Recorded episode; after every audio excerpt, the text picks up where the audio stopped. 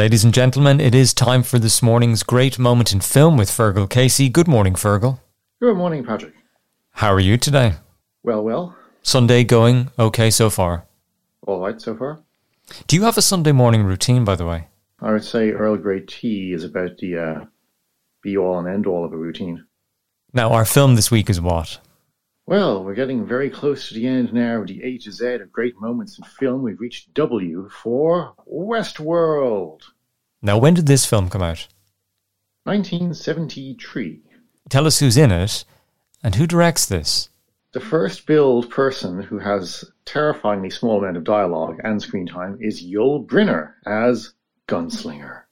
But the, the real stars are Richard Benjamin, who went on to direct Mermaids himself years later, and James Brolin, Father of Josh. father of Josh Brolin, and nemesis of uh, President Bartlet in the West Wing as Governor Rob Ritchie. Yes, indeed, indeed. So, what makes this a great moment in film? Well, we've been trying to do in the great moments in film, films that sort of escaped from the confines of two hours in the cinema and took on a life of their own and were influential. And I think this is very influential. If you look at uh, Jurassic Park, 20 years later exactly, it's hard not to think that there is a strong sense that Westworld becomes a dry run for Jurassic Park because, of course, they're both written by Michael Crichton. And Spielberg directed Jurassic Park and Crichton directed Westworld. And it's almost like I was watching it the other night. It's almost like a, a sort of a flip. Whereas in Jurassic Park, there's the build up and then most of the time is spent in the fallout. In Westworld, it's almost like most of the time was sent building up and establishing this world, and then the fallout is actually very contained towards the end when everything goes wrong. So that you have, and really, it, it's incredible how swiftly it turns for the heroes. Uh, they've had two encounters with Yul Brynner as gunslinger, you know, draw, draw, and then they've got into a big staged bar fight with the uh, robots, and they've got plastered, and they wake up in the morning with the mother of all hangovers, and they're slumping down the main street of the western town back to their hotel. And who pops up except Yul Brynner? And when they see him, they both groan and go, oh, oh, no, not you. It's too early. Go, go away. Come back later. Oh, fine. I'll deal with him this time. And then it turns out that Yul Brynner's gun now works. It shouldn't work, but it now works. And suddenly they're in a different film than the one that they thought they were in. And that moment is so much later than in Jurassic Park, where things go wrong so much earlier on. Is this the first science fiction Western crossover? I mean, there was that TV show, The Wild Wild West, which had some sort of kind of steampunk conventions back in the Wild West, but I think this is the proper first sci-fi Western, probably, yes. And what's interesting is that Crichton said about how he directed it that they had to do everything very quickly and simply, but that he also he didn't want to really do anything too elaborate because he said what happens in the Western element of it is just basically a Western pastiche. Because it is a Western pastiche, these people are paying to do what they see in the films. And so he had Gene Polito, who had worked on a different number of uh, Western TV shows, just, you know, like, uh, just make it look like the average Western. Okay, no problem. I'm, I'm used to making stuff look like the average Western. It's what I do on a weekly basis. But Gene Polito himself had also worked a couple of years earlier on Colossus, the Forbin Project, which is a kind of revered, obscure sci-fi film about a supercomputer. So it's interesting that in his cinematographer, Crichton found someone who combined that kind of interest in sci-fi and interest in westerns at the same time. And is it is it more Western or is it more science fiction? It's it's uh, kind of almost reminds me of that film that Joss Whedon and Drew Goddard made around 2012. it came out, The Cabin in the Woods, where you have both a horror film and then a comedy of people kind of looking at the horror film. So in this case, it's like it's kind of a western in that you know you have these two guys who come into town. You know, they shoot a person, they get put in jail, they they break out. There's gunfights. They visit the saloon. It's all stuff for western, but there's no stakes to it really. And then behind it all, you have uh, is it Alan Oppenheimer is the actor playing the guy in the control room, who's overseeing everything, going, you know, take that unit off, bring that in here for a thing. Okay, start the sword fight in the medieval world now. You know, so it's that sense of everything is being puppeteered until the strings stop working. And then you can't even find they can't even find a way to open the doors of their own control room when things really go badly for them. I'm thinking of Yul Brynner's career in the 1960s, and he predominantly became an action star. So this film would have come about, obviously, as you said, in the early 70s. So it's very much an action film. It is part of his action repertoire.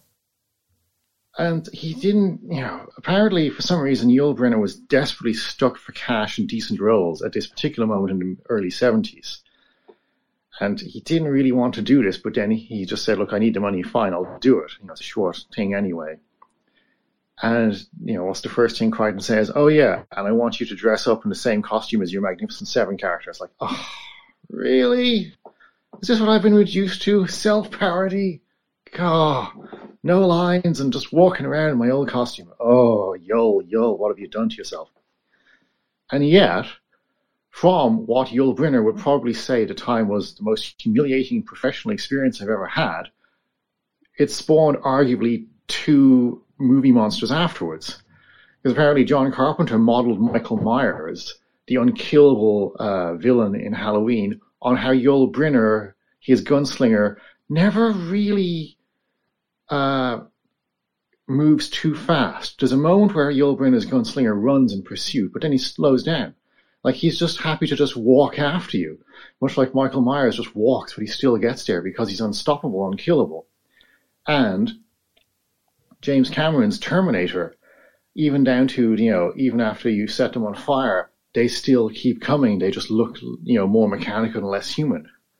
That's clearly kind of inspired by Yul Brynner's unstoppable killing machine here. You mentioned Cameron, Carpenter, Spielberg, all people who people who have delved into science fiction. And this film does deal with certainly the idea of digital imaging processing to pixelate photography to create simulate the android point of view. So this is a groundbreaking film. I mean, it's it's groundbreaking. Like I said, a you know, would you call it CGI, where you, you take the film and you, you you know you run it through a digital imaging processing, you pixelate it very simply. Huge amount of computer work to get a very simple rendering of the point of view of the, the robot Yul Brynner. But then also, uh, there's a moment where the control room chief is explaining how they have these inexplicable malfunctions that are happening. And they started in, was it medieval world, and they spread to Roman world, and now they're in West world. It's almost like it's an infectious disease. And you're just kind of going, is he trying to say it's like a computer virus? And at the same time, like obviously in Jurassic Park, you have a character who, as he says himself, you know, not a mathematician, chaotician, chaotician. And here, 20 years earlier, chaos theories hasn't really completely formulated yet. And yet you have scientists scratching their heads going, I don't understand. There's these inexplicable spikes. There's this random behavior. I mean, what's, what's going on here? And you know, you almost feel like someone, you know, chaotician about two feet away is about to come in and start whispering, complex systems can actually be very simple, but simple systems can actually be very complex. And you can't really predict what's going to happen next, although it will form a pattern in the end. Reviewers of the time were very, very positive about it, bar the Washington Post, but everybody seems to have enjoyed it. I think it was unusual, and people bought into that. Yes, and I, I see that people refer to it as clever I mean, it, it is rather clever, but it's it's also kind of cautionary tale as always. You know, there's this new technology. You may not quite understand what you're doing, and then you've got ahead of yourself, which is more or less the same as Jurassic Park. You know, we're totally in control. Totally, we're totally okay. We're not in control at all. What were we thinking? And I see, by the way, that it comes in at 88 minutes. It is a very short movie. Marvelous. And a large amount of that is just an extended chase towards the end. I mean, one of the things that uh, Crichton, who was you know writing novels all the time, he just didn't write this as a novel. And when asked why why a screenplay, not a novel, he said it's just mostly visual. He even called the dialogue early on. The dialogue is just a you know just another sound on the on the track, you know, on the eight track of sound effects and music. It's not really important. It's the visuals are what's going to really be important at the end. Can you tell me why this is a great moment in film? Oh, this is a great moment in film because it's a film that really spawns a couple of movie monsters after it and a whole interest in things going wrong when people think that they're in control. Splendid. Now, Fergal, what I'm going to do is I'm going to play some film music, and when we come back, I'm going to test you on your knowledge of Yul Brynner and play the Yul Brynner quiz. Uh oh.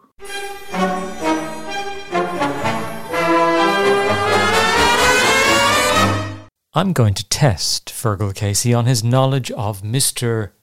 Yul Brynner. And I just thought, you know, randomly, why don't I spring a little Yul Brynner quiz on Mr. Casey? And uh, Fergal, you've had now some time to get ready for this. Are you feeling confident? Not at all. Marvellous. It's exactly what I wanted to hear. And so, ladies and gentlemen, it is time to play, for most likely the only time ever, the Yul Brynner quiz.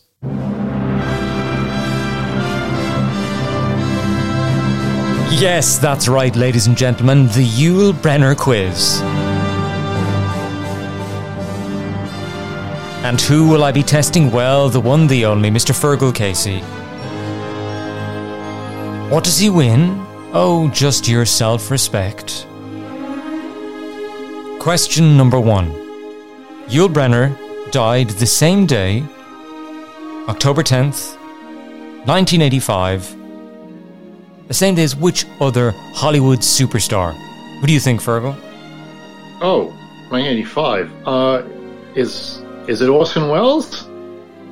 Is that your final answer? Yes. The answer is indeed Mr. Orson Welles. Well done. Question number two. Yul Brynner, as well as being an accomplished actor, was also an accomplished what? Musician?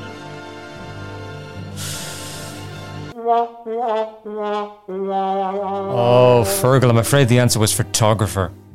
Photographer. Mm. I was misled by the fact he was in a musical. Silly me. Silly you, yes. Now, question number three. Yul Brynner was an acting apprentice of who? Lee Strasberg? Is that your final answer? Yes. Oh, Fergal. Michael? Chekhov. Really? Yes, yes, really. Question number four. Whilst preparing breakfast every day, what did Yul Brynner always wear? Uh, Come on, come on. a Russian wear. Uh, Quickly, quickly. a Russian dressing gown. Goodness me. A silk kimono. How could you not know that? You call yourself a I- film reviewer. Ah, Flustered. say that again? I got flustered. Indeed, you did. Indeed, you did. And very finally, on this not very successful Yul quiz, his daughter Victoria has a very famous godmother. Who is she? And I shall give you a clue. This woman made a film with Peter O'Toole in the mid 60s in Paris. Audrey Hepburn. Well done. Well done. Yes, you got two out of five. So, all in all, of course, I did spring the quiz on you, which was a bit unfair. Still, the Russian dressing gown will haunt me for days now, if not weeks. In fact, maybe the rest of my life. And so it should. Well, all that aside, Fergal, you are to have yourself a lovely Sunday, and thank you very much for contributing this morning. Good morning, Patric.